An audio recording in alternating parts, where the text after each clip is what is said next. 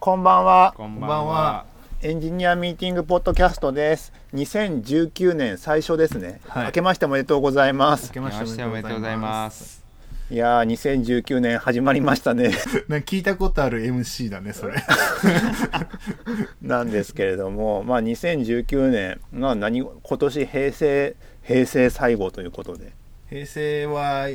し、始末まででしたっけ始末までですね。 ?4 ヶ月ぐらい。い。5ヶ4月月。4月1日に元号が発表されて、はい。で1ヶ月で言語が対変わ応るして5月1日に変わると。あれさ、本当になんかもう、一切、なんだろう。漏れてないんですかね、言語って。漏れてないみたいな話らしいですよね。それ、すごいすぐ直さなきゃいけないシステムとかいっぱいあるじゃない。はい。うん。 1ヶ月で。はい。 IT 業界はさ、別にちょちょって変えればいけると思うじゃない。いやえでもは、ハードウェア系のところはさ、しんどくないー、いやー、僕、あの、そどのうなの対応ありますけどう、ん。大変。あの、意外とエイヤでやって済むんだっけとか、あと、そもそも、例えばさ、あの、なんだ J- JS のデートとかなんかウェブウェブ系だったらだけどさ、はいで、さあの割れ木のやつあるじゃないですかフォーマットであるね。はい割れ気になそうるいうの、そういうあのが。あれの対応ってさいつだっけってよく分かってなくてああ。そだってそれはそのオープンソースの作者によるとかじゃないのあれあれだだそれとかさ、うんあれ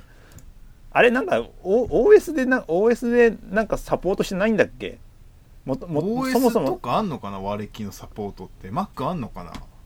そもそも4月1日になった理由もさ Windows のアップデートが4月のもともとは4月20日ぐらい15だか20日とかに発表しようと思っていたらはい。なんか Windows のアップデートの日が4月のなんかどっかのところでそれより前だったからうん。あのえーそれだとまずいって話になって4そんな月こと1日になったっていう話もあるぐらいだか本当かよ 嘘だら分からん分からんそういう説も出てたりするぐらいだからえあ、これでもあれですね、確かに OS で持ってますよね。うーん ?OS あるんだっけ ?Mac とかって日割れ付機。表示、だってさっき調べたら Mac の日付表示を割り気に変更する方法とかできますよ。あるんだ。言じゃあ語とテキストからみたいなふうに書いてますよ。書式、割れ気、変更するみたいな。あ割れ機あるそうなんですよだからそこも絡んでくるんですよどうなんのみたいな。これでもあれですよね。あもう入入ってるわけないってことですよね。伝今んわとこだ伝わってるかい ?Apple 本社に。今んとこないでしょ今んとこないよねあったあったトゥトゥーローカルデートストリングかそう、それを割れ切ってやるとグレーゴリオじゃなくて、割れ切になる平成って出るよ。ですよね JAJP-U-CA-Japanese とかやると出てくるんだよねまあでもいやさー、しばらくは、なんか、いや、今年がさ、うん平成30年で5月とか6月まだ平成30年でもよ くない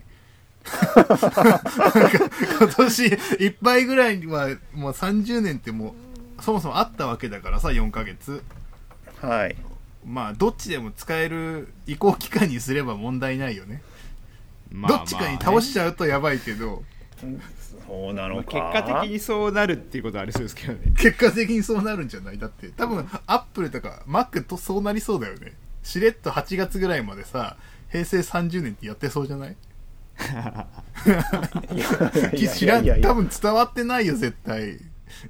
次の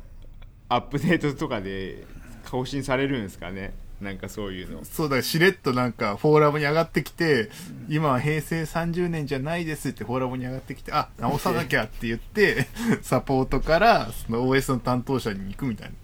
な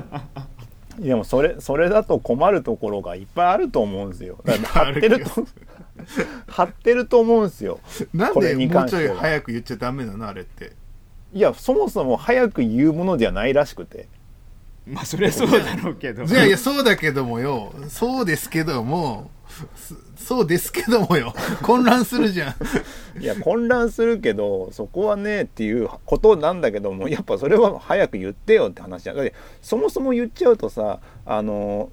もう変わるってさこんだけ予定立てて言われること自体がもう珍しいでしょうん。まあそうだっですねて今までだったら普さ、う通はねんあのねななくななくなられたりとかして、そのタイミングでいきなりか、来年から変わりますだからそれはなんか、その場合はもうなんかしょうがないかって思うしさ、すぐさま対応できなくっても、こちら側としても、使う側としてもさ、まあ、ちょっとバグっててもいいしょうがないって思うじゃない。いやいやあ急のだか書ら類さ書類とかは急でも何でもやんなきゃいけないでし ょだっなんてだってさ随時対応だと書類によってはさこいつ平成31年6月4日生まれだけどこっちの書類だと新しい言語元年のなんか6月4日みたいになったりするとさもう西暦使おうや。 やめて、そのタイミングで。まあそっちの方がね そ分っちかの方りがやすいいいと思う。まあでもなんか普通にミスりそうですよねいろんなところでそんなにさ和暦をちゃんと重要にししなければいけない場所ってあるのかね逆にとか国の国の資料とかいくらでもあるでしょう、保険証だって保険証だって言語書いてあるでしょ現象書いて本当だねう、うん、なんであれグレゴリオ暦にしないんですかいやーまあ慣習じゃないですかね、でもこれえか変えたらなんか問題あるんですかねそれそれ以外にーいやないでしょ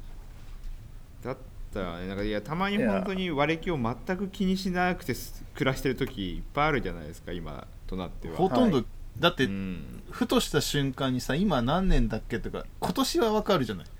さはい平成30年だって言われてるから、でも平成26年とか7年あたりでさはいはパッとわかんなくなかった、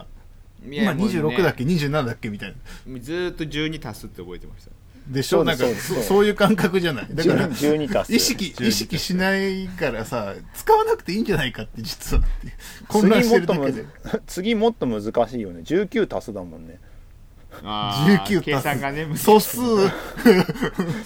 12だったらまだ時計の半分ぐらいのイメージで覚えてるけど19足すんだってあれ昭和は25だっけ25引くんだっけ足すんだっけ引でくんだもっけそういうふうにやること自体がもう大変だよね大変だよ昭和なんでもあれですよね自分の誕生日書く時ぐらいしかそうそうそうそうね変換あいやーしないな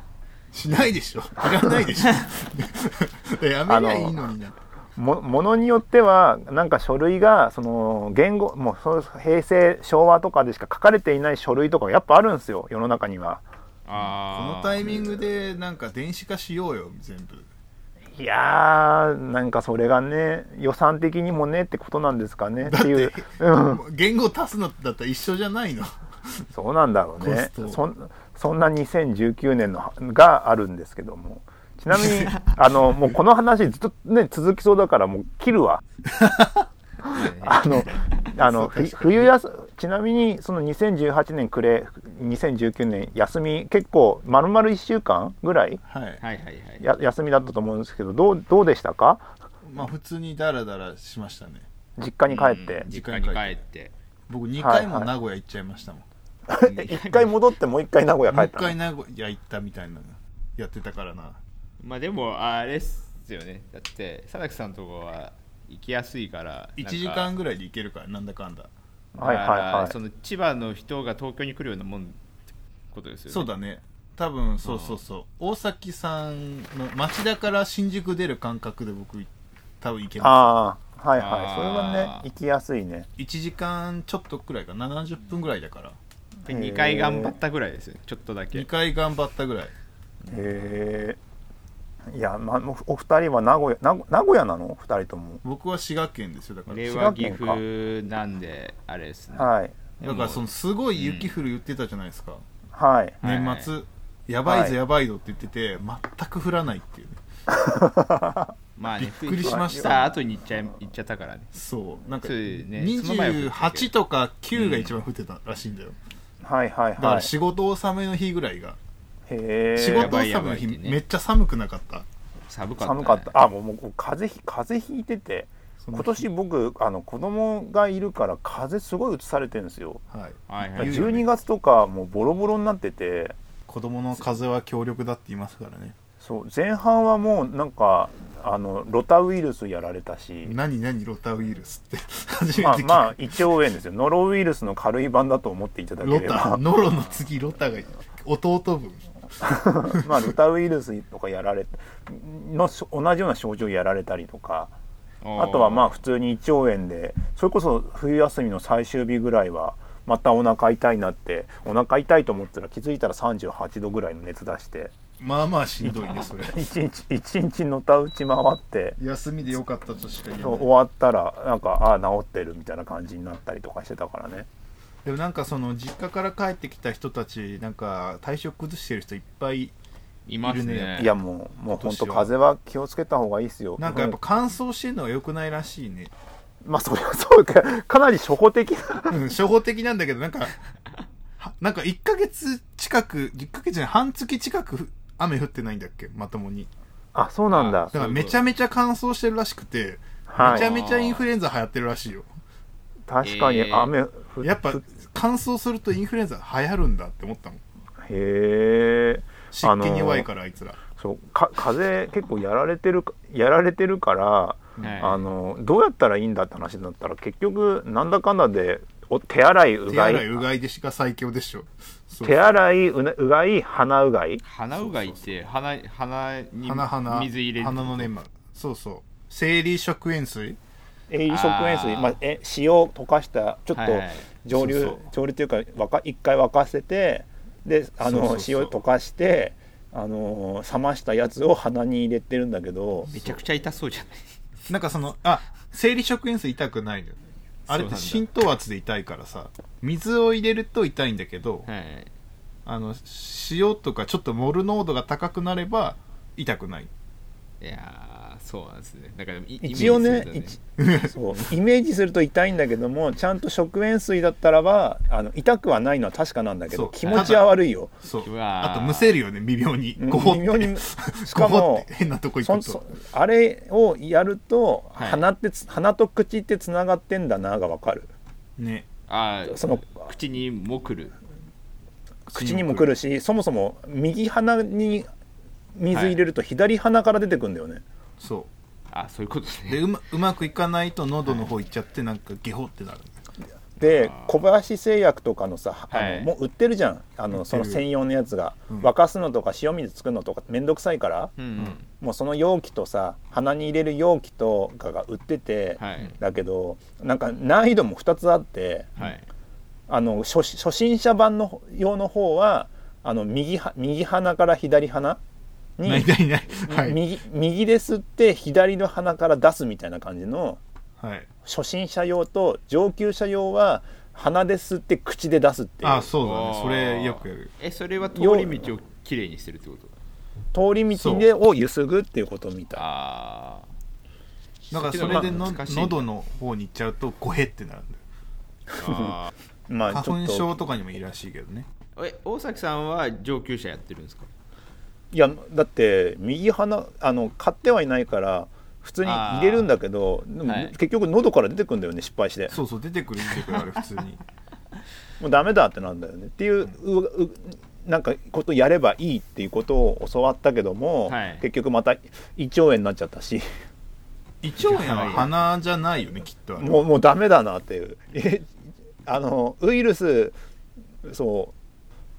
口,、ね口だでしょ絶対うそうそうとかなってるからなかなかうまくいかないもんだなみたいになりながら体調管理に気遣っあれてる、ですよねなんかきょ去年も一昨年もそうだけどずずーっと体調悪いですよねそれは大崎さんのなんかそあれだよ毎年毎年何か何かを食らってるからじゃあそうねし信玄合意になっても体調悪いんですかねやっぱそんな縁起が良くなったからっつってえええなんー、で平なんだ成が悪かったのちなでそんな中そんなそういう風な感じで冬休み過ごしてたんですけどなんかちょっと事前に話聞いてたらなんかなんか後藤さんが面白そうな本を読んでたみたいな話しててそう、難しそうなもんだよねそう何でしたっけタイトル難しいあれですよねえーっとリーンとデブオプスの科学そうだねもう科なんか学だってその難しいなと思ったのが科学の部分だった俺僕たち、まだ僕と佐竹さんは中身読んでない、中身読んでないですよね。飲んでなないこれっ飲んてでないからもうでもこのジャケってあれかあのーなんだっけよくあるやつだよねよくあコーるドコンプリートとかの同じところかなえちゃうかなんか機械学習とかにありそうなやつ。あーまあでもなんか、うん確かにそうですね一瞬そう見えるような感じですね、うんなんかこういう感じの本ってもう少しシンプルな表紙にしそうですけどうんなんかめちゃめちゃグラフィック頑張ってるってなん感じかですねタイトルだけだと全く何書いてあるか想像つかない。科学っつっちゃってるもんねでこの科学っていうところは多分あれなんですけどなんかそ、えまあ、中に書いてあるのは、まあ、そのまんまリーンとデブオプスのことについて書いてあるんですけどそのなんかその相関関係のある項目をいろいろ調査してこういうそのな開発の体制を組織としてやってるところはこういう傾向があるみたいなやつをなんかあのいああろいろその数字とともにあの証明できたみたいな感じで説明してくれてるやつなんですよだから多分そこが科学っていうことを言ってるのかなとは思うんですけどなるほど論文チックってことかじゃあなんか論まあでも論文とかからなんか報告書とかから結構取ってきてるんですよねその元ソースとかを。でそれでプラス、えー、と調査をすごく本格的にやってでじゃあハウツー本じゃなくてないうんそのハウツー本のやつをけいろんなハウツー本を集めてその結果を取ったってことかそういうこと違うえー、とそれを実践してるところとかその実践があんまできてないとことか、まあ、こういうことをやっている文化があるところとかっていうのをあの、とまあ、調査するじゃんいやインタビューしたりアンケート取ったりとか、ででそはいはいれはいデータができる、でそのデータとあの例えば開発のパフォーマンスだったりとか、まあ、あのひ人のその精神状態とかも含めて、まあ、そういったものが、まあ、どういう相関関係にあるみたいなところをこう出してでそれを逆算するとこういうことをやると開発のパフォーマンスが良くなるみたいなところをこう証明していくみたいなストーリーなるほどねへえ結構なんかすご壮大だね。そうそうでなんかそこのえっと、まあ、デブオプスだからソフトウェアのデリバリーのことについて話すじゃないですかはい。でそのソフトウェアのデリバリーがのパフォーマンスがめちゃくちゃいいと組織自体も良くなるよっていうはい。アプローチなんですよだからなんかへえ組織文化とそのデリバリーの、まあ、技術だったりとかってなんか、はいそんな関係あるってあんまパッとこないじゃないですかはい。でうんうもんそれが良くなると組織がよ、まあ、組織が良くなるっていうことはその働いてる人たちも幸せになるみたいなところなるほをどなこう証明してるみたいな本ななるんでほすよどねな逆算的にみたいな感じか結果から逆逆算算的に的にやると多分あなたに合ったパターンがあるよみたいなあるよそんな感覚なんですよみねそうデブオプスなんだ。デリバリーしかもデリバリー中心なんだ。あれだねでなんかちょっと、ちょっと前にそうあのなんかうちの会社のなんか社内勉強会で、はいあのコンウェイの法則と逆コンウェイの法則が流行った時期があったんですよあ逆コンウェイの法則ってなんすか？だからそのコンウェイの法則はなんだっけえ組織が組織の組織が形がアーキテクチャになっちゃうだよね、はい逆コンウェイはだからこういう理想的うんなまあアーキテクチャに対して組織を作るっていうあはい逆法則じゃなくてコンウェイの法法則則に沿っの逆て組逆パタ織ーをンみたいな組織を作る。そうそうそう法則じゃないねよく考えたらうん誰もそんなことやってないからみたいな逆コンウェイ的アプローチだねマイクロサービスとかマイクロサービスの話題とかもそうそうそあうマイクでロサデブーオビスプスとなのマイクロサービスってでもなんか結果的にあの小さくするじゃないですか一個一個はのいソフトウェアのその、はそうだあねの責務とかをで、はいまあ、そうすると、まあ、いわゆるそのデプロイをするタイミングで自分たちで判断ができるとか誰かにはいその承認を取らなくていいとか、まあ、そういうことを考えていくと、はい結局そのマイクロサービスが良かったりとかあの、はいっていう話になるんでもう入ってくるんですよ。でもなんかそこで焦点当ててるのは、その本人たちのそのなんか保持する能力とかなんかここだとケーパビリティとかってなんか言われ、うん書いてあるんですけどなんかそうそういうものが高い方が結果的にそういうパフォーマンスも良くなるのでっていうところを証明してるみたいな流れですね。へえ本人たちのケーパビリティなんだ自由さとかそういうことなんですかねそのまあ、だかそうらですねグループとして、まあ、こういうことができるとかでなんかそのいわゆる権威主義的な組織とかだと、まあ、いろんなところにこうお伺い立てなきゃいけないとか、うんまあ、自分たちで考えることができないとかうんあるじゃないですか。うんはいななんでそういうところを極力、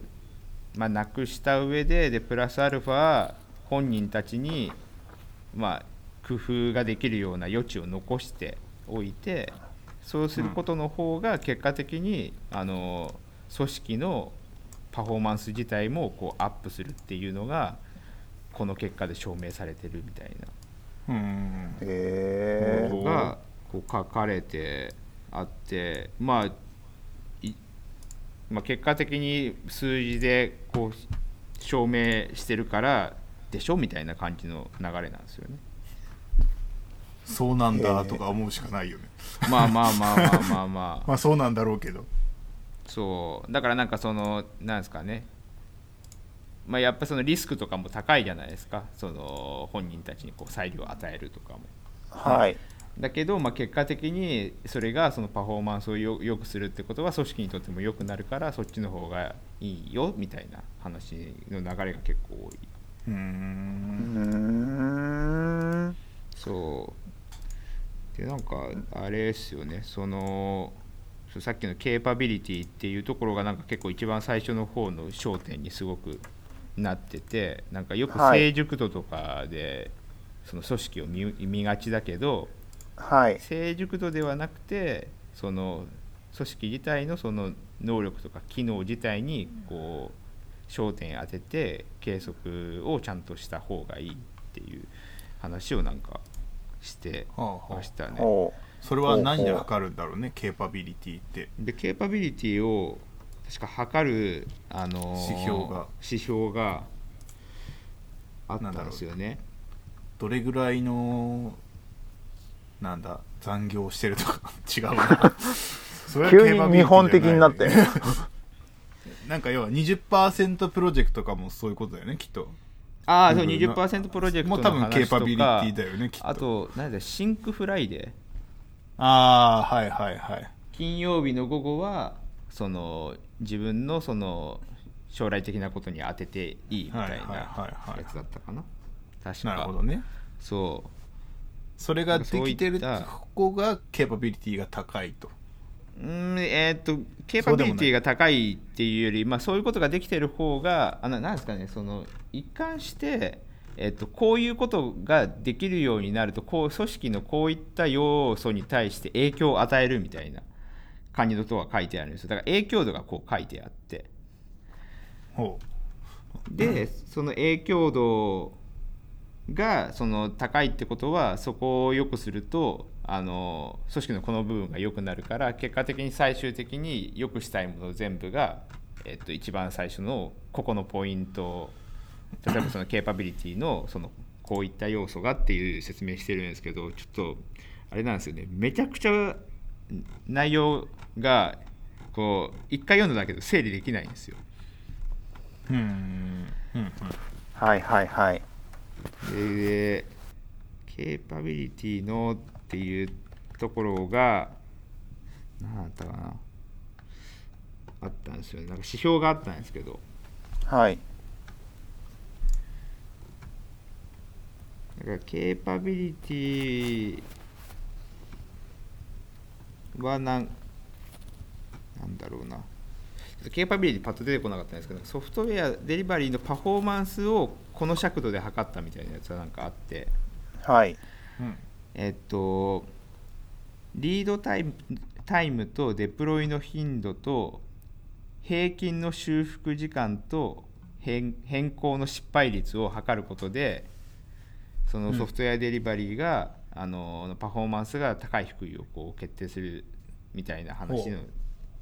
なってたんですよねほうほうほ。うでこれがその相関関係があの組織のそのパフォーマンスともすごく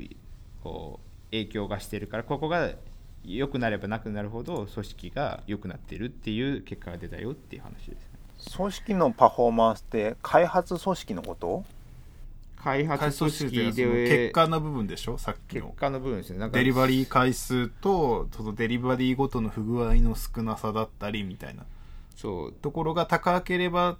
高高いことが良しとされていてはいはいはいその前段にはなんかいろいろなな組織の形だったりとか働きやすさみたいなのがあってみたいな感じだよねきっとそうですねなんか組織のなんかパフォーマンスについてはなんか測り方がすごくなんか、えっと単純なやつあの採用しててあなたはこの会社を友達に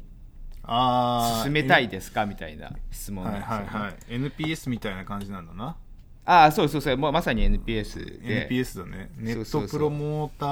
ースコアだっけネットプロモータースコア NPS ですね。で、それのなんか、エンプロイー版の ENPS っていうのを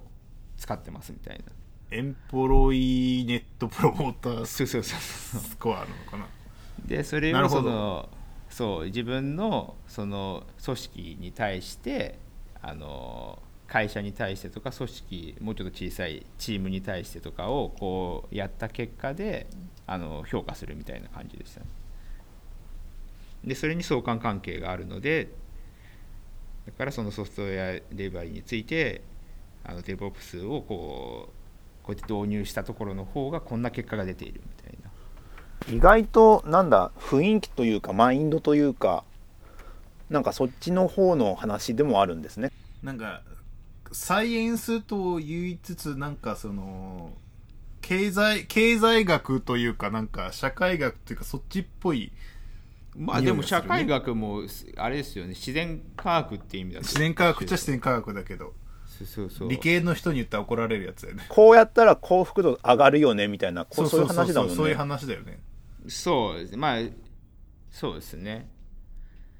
だからまあそれと全然全く関係がなければまあそれとこれとは別の話だね文化づくりは別でしようねってなるけど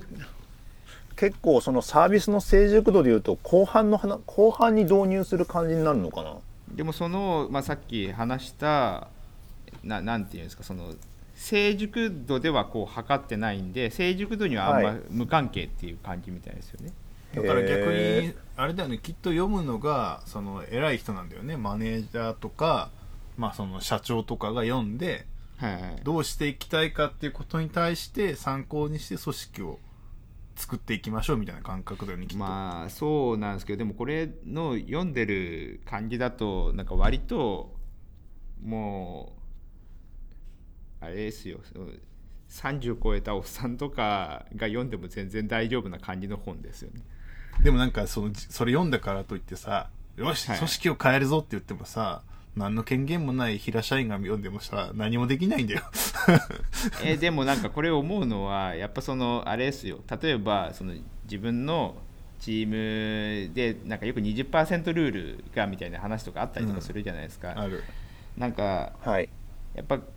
あるのはその例えばすごく大変な時期例えばリリースがこの日にあるから、その辺大変な時期まではまあそのだんガンガンにかタスクを積んでそれをこなしていくみたいなことをするわけじゃないですか。うんでそれをガーってこなした後は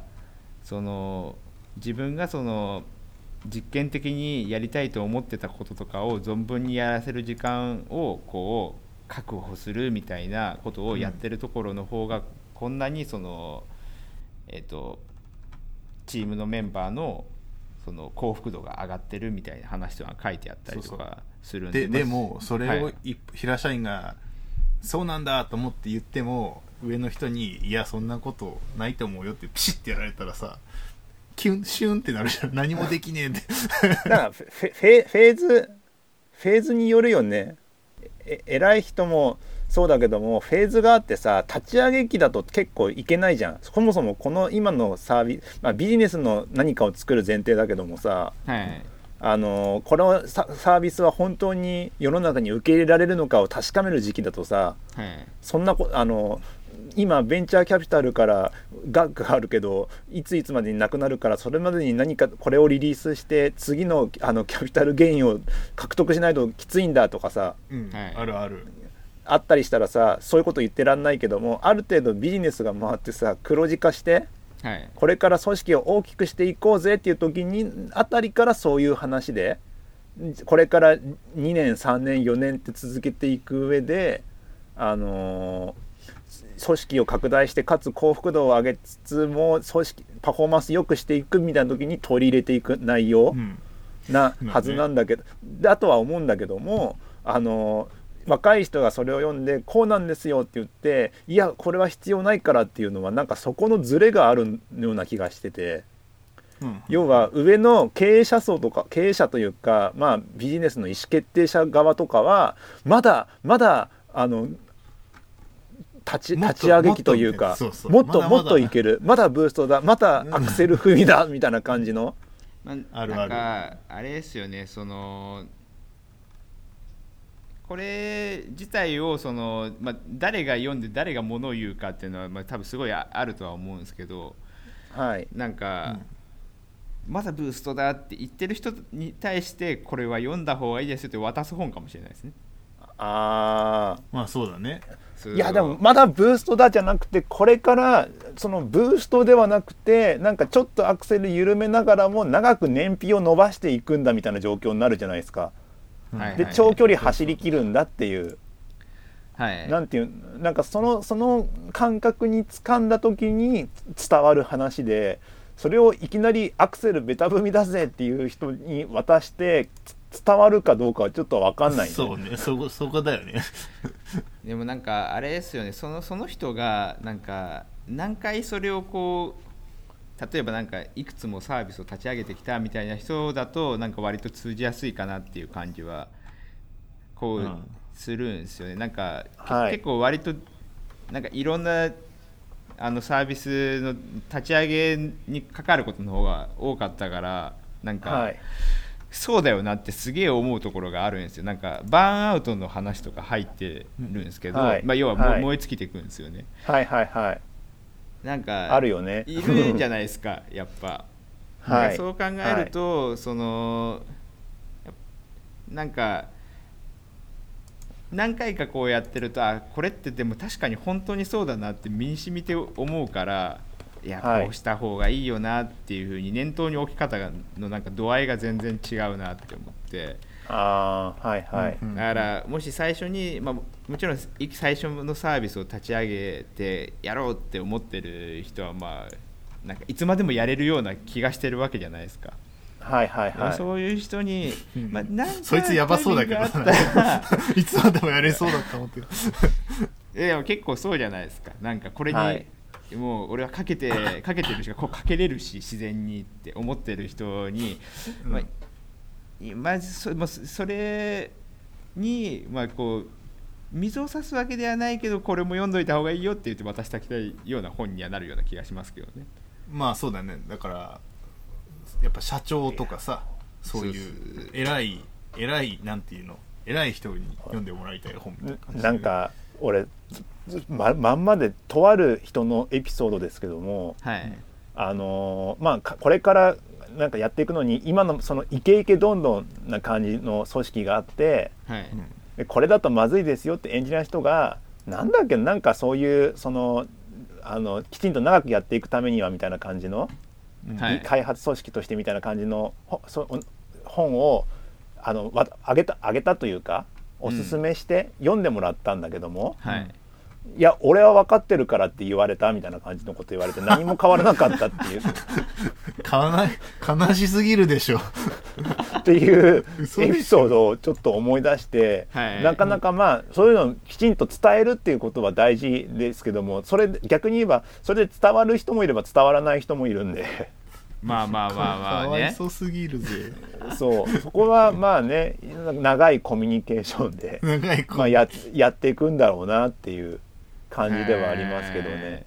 いやでもあのわかわかるんですよそのエンジニアというか開発組織が大事だっていうふうに考えるパターンとはい。それこそあの投資と開発をココストコストと考えてる人たちももちろんいるから、うーん。まあ開そう発だあよねる程度そのせ製品を出したら運用するだけであとは人海でドンってやるっていうビジネスモデルもあるからさ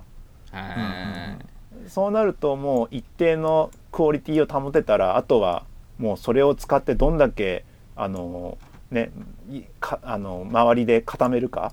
うんかつ難しいエンジニアとかは入れないでもう勝手に回る方がローコストで回せるからとかそういう考えもある人もいるしさ。い。なんか、あれ、この、その、まあ、さっきその文化的な話とかしてたんですけど、なんかコスト的な話も結構最初の方からされてて、はいその要は人数が増えていけばその生産性が上がるわけじゃないじゃないですか。はまあいそうだねですただそのこういうその例えば DevOps で、まあ、リンも入ってるんですけどでやってるところで、まあ、こういう要素を持ってるそのチームに関してはあの人数が増えれば増えるほど生産性が上がってるけど、まあ、そその逆のその要素をこう持ってるそのチームだと人数が増えれば増えるほどどんどんどんどんあの生産性が下がってるみたいなやつとかが書いてあってでここれ読み始めた理由が要はその自分とこのチームをスケーリングしたいけれどもそのスケーリングした時にあのなんですかねコストパフォーマンスが出なきゃいけないじゃないですか。パフはいだから、はいうんなんか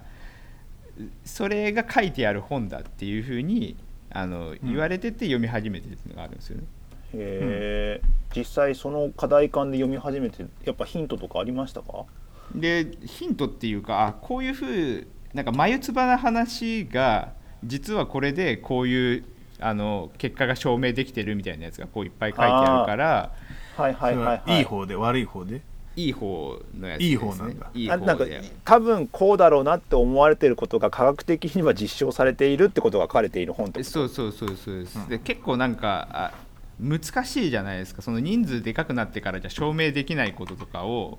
まあ、うん要は先にこうインタビューとかしてたりとかして、まあ、証明してるわけじゃないですか、なんか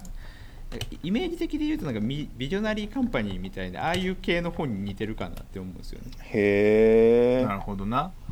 そうそうでなんかそれそういう意味ではいいと思うんですよ。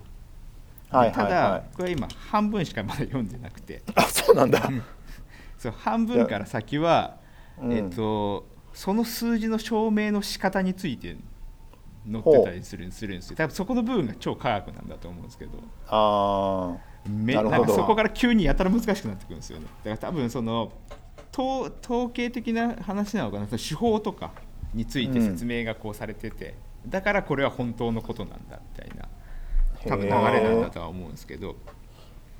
ただすそごいのな前のところでどっちかっていうと、まあ、こういう相関関係があってっていうのをなんか割とライトに説明してくれてるんで、はいはいはい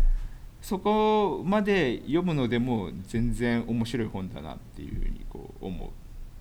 う。なるほどね、うんうんうんうんそうそうそうそうそ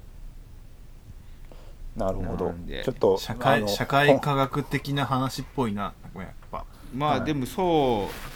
うでしょうね、こなんれかいろんな統計とかなんだろう心理学とか、まあ社会学もとかをひっくるめて証明していくみたいな感じだよねきっと、そうですねあれやこれやのいろんな学問の技を使ってその まあ数字数数字もあるか数字も、まあ、数字も数,え、まあ、数字数字ばっかなんですよ書いてあるのはこのパーセンテージだった場合とか、あじゃあ統計学的な話の方が多いのかな統計学的な話でこうなっててであのーあれですよねその要素の説明がすごい詳しいんですよねあで何に対してアプローチをしてるかみたいなところでなんか誤解を生じやすいとこあるじゃないですかーで誤解を生じやすいところをなんかそれはこういうことじゃないっていうのをあの結構あのしっかり説明してくれるからうん最初から読んでもなんか分かりやすいみたいな感じですね。タイトルって何でしたっけえリリーーンとリーンとデブオプデブオロププススのの科学科学科学あの全国の本屋さんで 発売中なんで、はい、あの多分読んだ方がよ良さそうな式だしって感じですね。そうだねそうそうですね。そう僕ですね僕ねちょっと次の話に行っちゃおうと思ってたんですけども、はい一応僕もう僕もあの一冊本読んで面白かった本あったんで軽く喋れるぐらいには用意してきたんですけども、はいあの僕あ結構僕ミステリー好きで。はいはいあのーひ久しぶりっていうかなんかもう本屋で偶然見っけて見っけてっていうか多分去年の2018のこのミスのなんかあれって日本国内国内編と海外編があるでしょ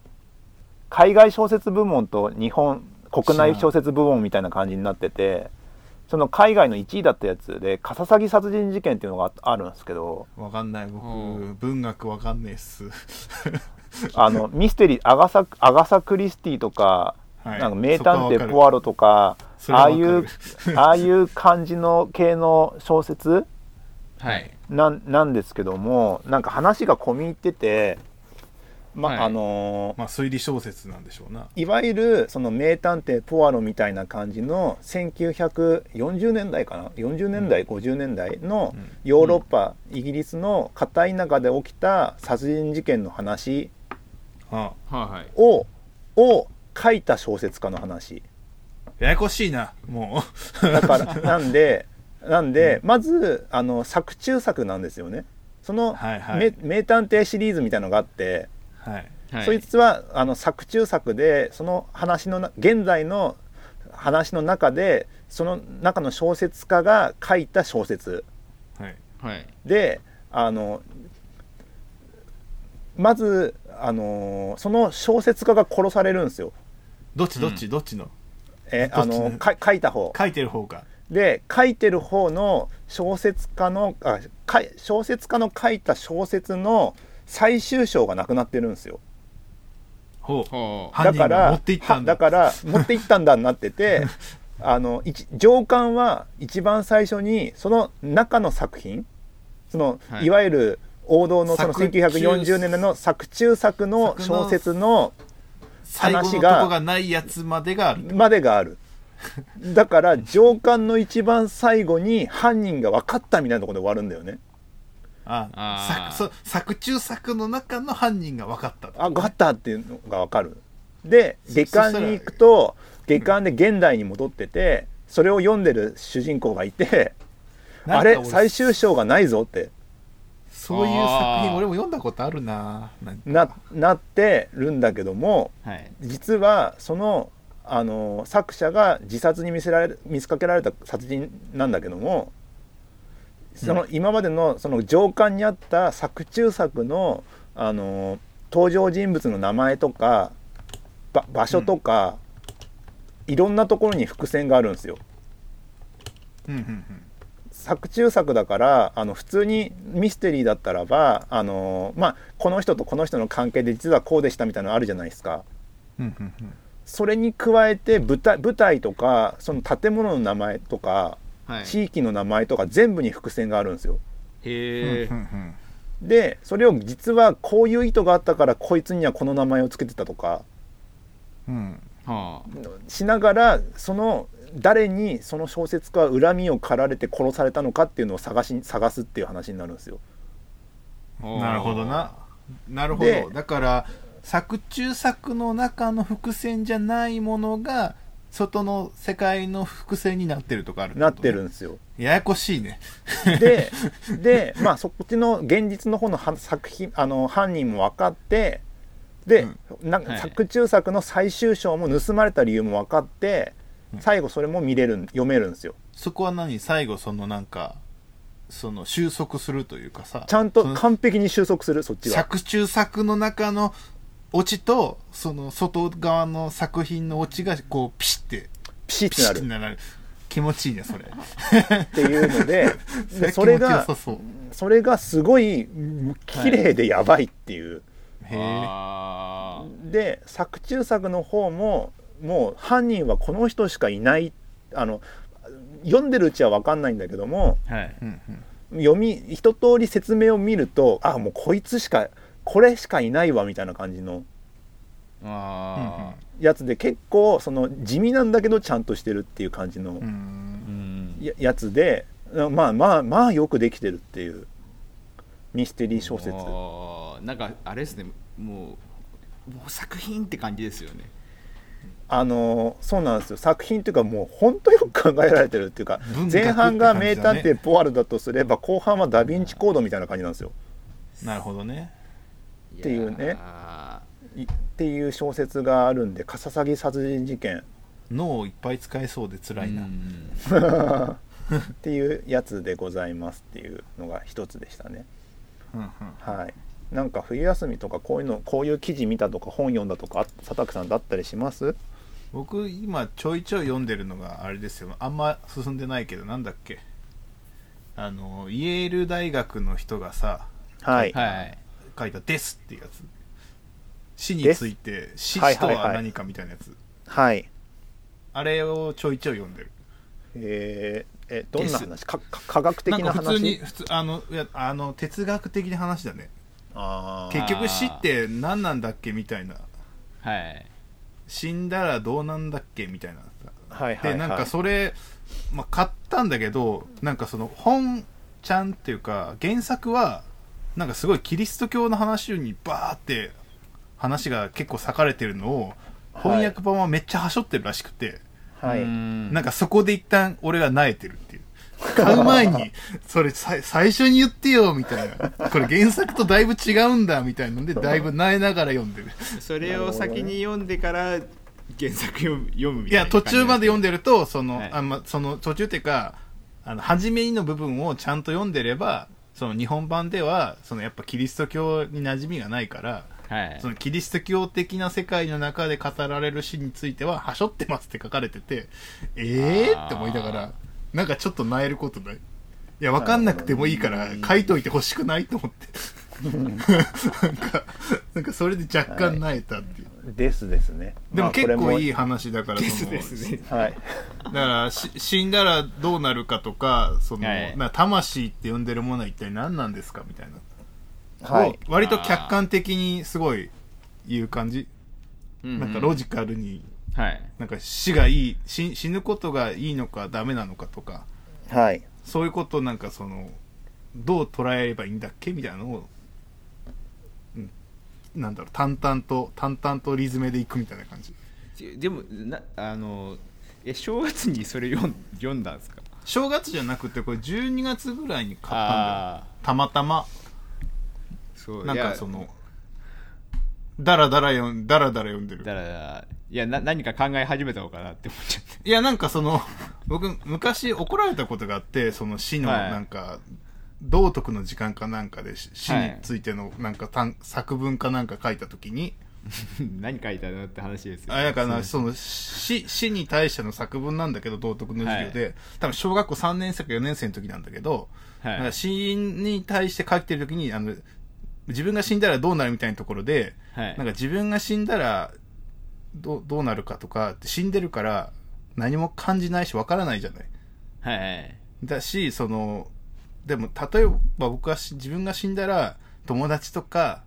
家族とかお父さんお母さん悲しむだろうなっていうのもあるけど、はいそれもし一人称の私がいるから成立するからその一人称の私がいなくなったら別に死って別に怖くもないしなんだろう死んでもいいんじゃないって書いたのよはいはい。そして書いたらめちゃめちゃ怒られたのよ。 今でも覚えてるもんすっげえ怒られて、すんごい怒られた記憶があって、でも俺なんか間違ったこと書いてないのに、なんかその純粋な子供の気持ちで、い一に、なんか普通に、その時は論理立てて考えたんだろうね。小学何年生かのなりで、はい死ぬは怖い。でも死んだら怖いって思う自分がいなくなるわけだから、怖くないよねって。はい し一人称がなくなるからだからロジカルに考えただけでロジカルなこと書いちゃったよ。道徳はロジックを書くことじゃないのに、ロジック書いたから怒られたっていう。なんか小学校中学校あたりのそこら辺の話のなんかモヤモヤ感がありそうな回答だねそう、なだんか、からみあみんななんかなんか一度は考える人はいそうな感じだけど言って書いたら怒られたっていうトラウマみたいだなから感じまだ そなんの三小学3、4年生ぐらいの時あんまりそういうの考えなくて、なんか数学と同じ感覚で多分書いたのよ。はいなんかその、まあ、宿題かなんかだから、もうめんどくせえなと思い、道徳の授業だし、はいはいはいだからそのリズムで、そに答えを解くみたいに書いて、はい出したら、めっちゃ怒られた。だから、こっちそんな悪気もないし、いや、死のうとも全然思ってないんですけど、え、こんな怒られるんだって思ったのがあって、なんか結構それがトラウマじゃないけど、結構本気で怒られた記憶が昔あって、いや、あいやだだでもなんかそういこびりうつてるんですねそう、死、死をこう軽くあ扱ったりするのは良くないんだなって、その時、いや、逆に、道徳は学んだよね。死っていうものを、そのロジカルに、ロジカルなことだけで考えて、死を軽んじてはいけないんだっていう。軽んじてはないんだ軽んじてはないんだけど、なんか、あ、そんなあ、ロジカルだけじゃないこともあるんだなっていうのを子供ながらに学んで、なんはかい気をつけようと思って、ここの死、生とか死に対するところは、なんいかやこう、センシティブだから、なんなかんで、ちょっと危険だなと思って、その後は生きてきて、で、たまたまなんかどっか本屋で最近見つけたとか、はいはいはい11月末ぐらいかな、に見つけて、あ、そういや、俺すげえ怒られたことあったなと思って、はい、で目次パラパラ見たらまさにそういうことが書かれてるのよ本はがいあったから、でそこの人もなんか死って別に客観的に捉えれるよねみたいな話をしてるのよはい、あれ俺なんか昔それですげえ怒られた記憶があるけどこの人はイエールで超人気になってるってなってるから ちょっとそこすがろうとしてあれっすねあれこの分岐点は俺何のだったんだそう俺の成功パターンがこっちにあるかもしれないと思って ちょっとずつ読み始めてる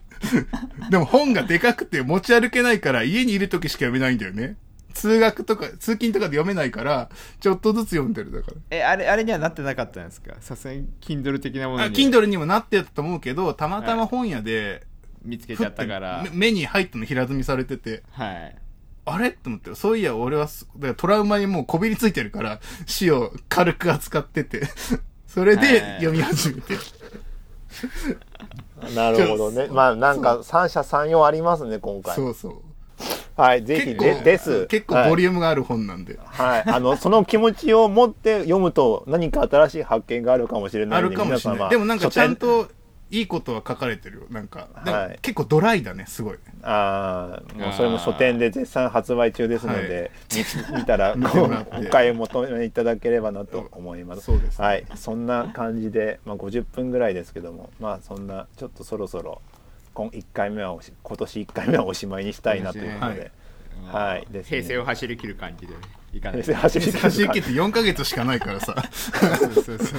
すぐ終わるはよい平成なんて、はい、そんなわけでここまで聞いてくださった皆様ありがとうございました。感想などはありがツとうイごッタざいまーでしたシャープエンジニアミーティングポッドキャストで見ていればいいあの記載いただければと思います。まえっ、と別にねあの RT とかでなんかお金出すとかはないけどね。 そうだ ね時事ネタですね、うですね RT でその読み終わった本を送りつけるとかやって るもういらないか何なぶですが送られてくる可能性があ るそうそうそういやお置いとくのは Kindle 版でいいから読みたくなったら Kindle 版また買えばいいかなみたいな はい、まあそんな感じですが、次回次回あたりはあーまあまあまあいつもこんな感じのゲストとか本当は呼びたいんだけどねそろそろね。リモートになるとリゲモスートト難しいんだよゲストねはそうなんだよね。どうすりゃいいんだろうねちょっとね考えますねって感じですね。はい、そんなわけで、はいあのありがとうございました。ありがありがとうございました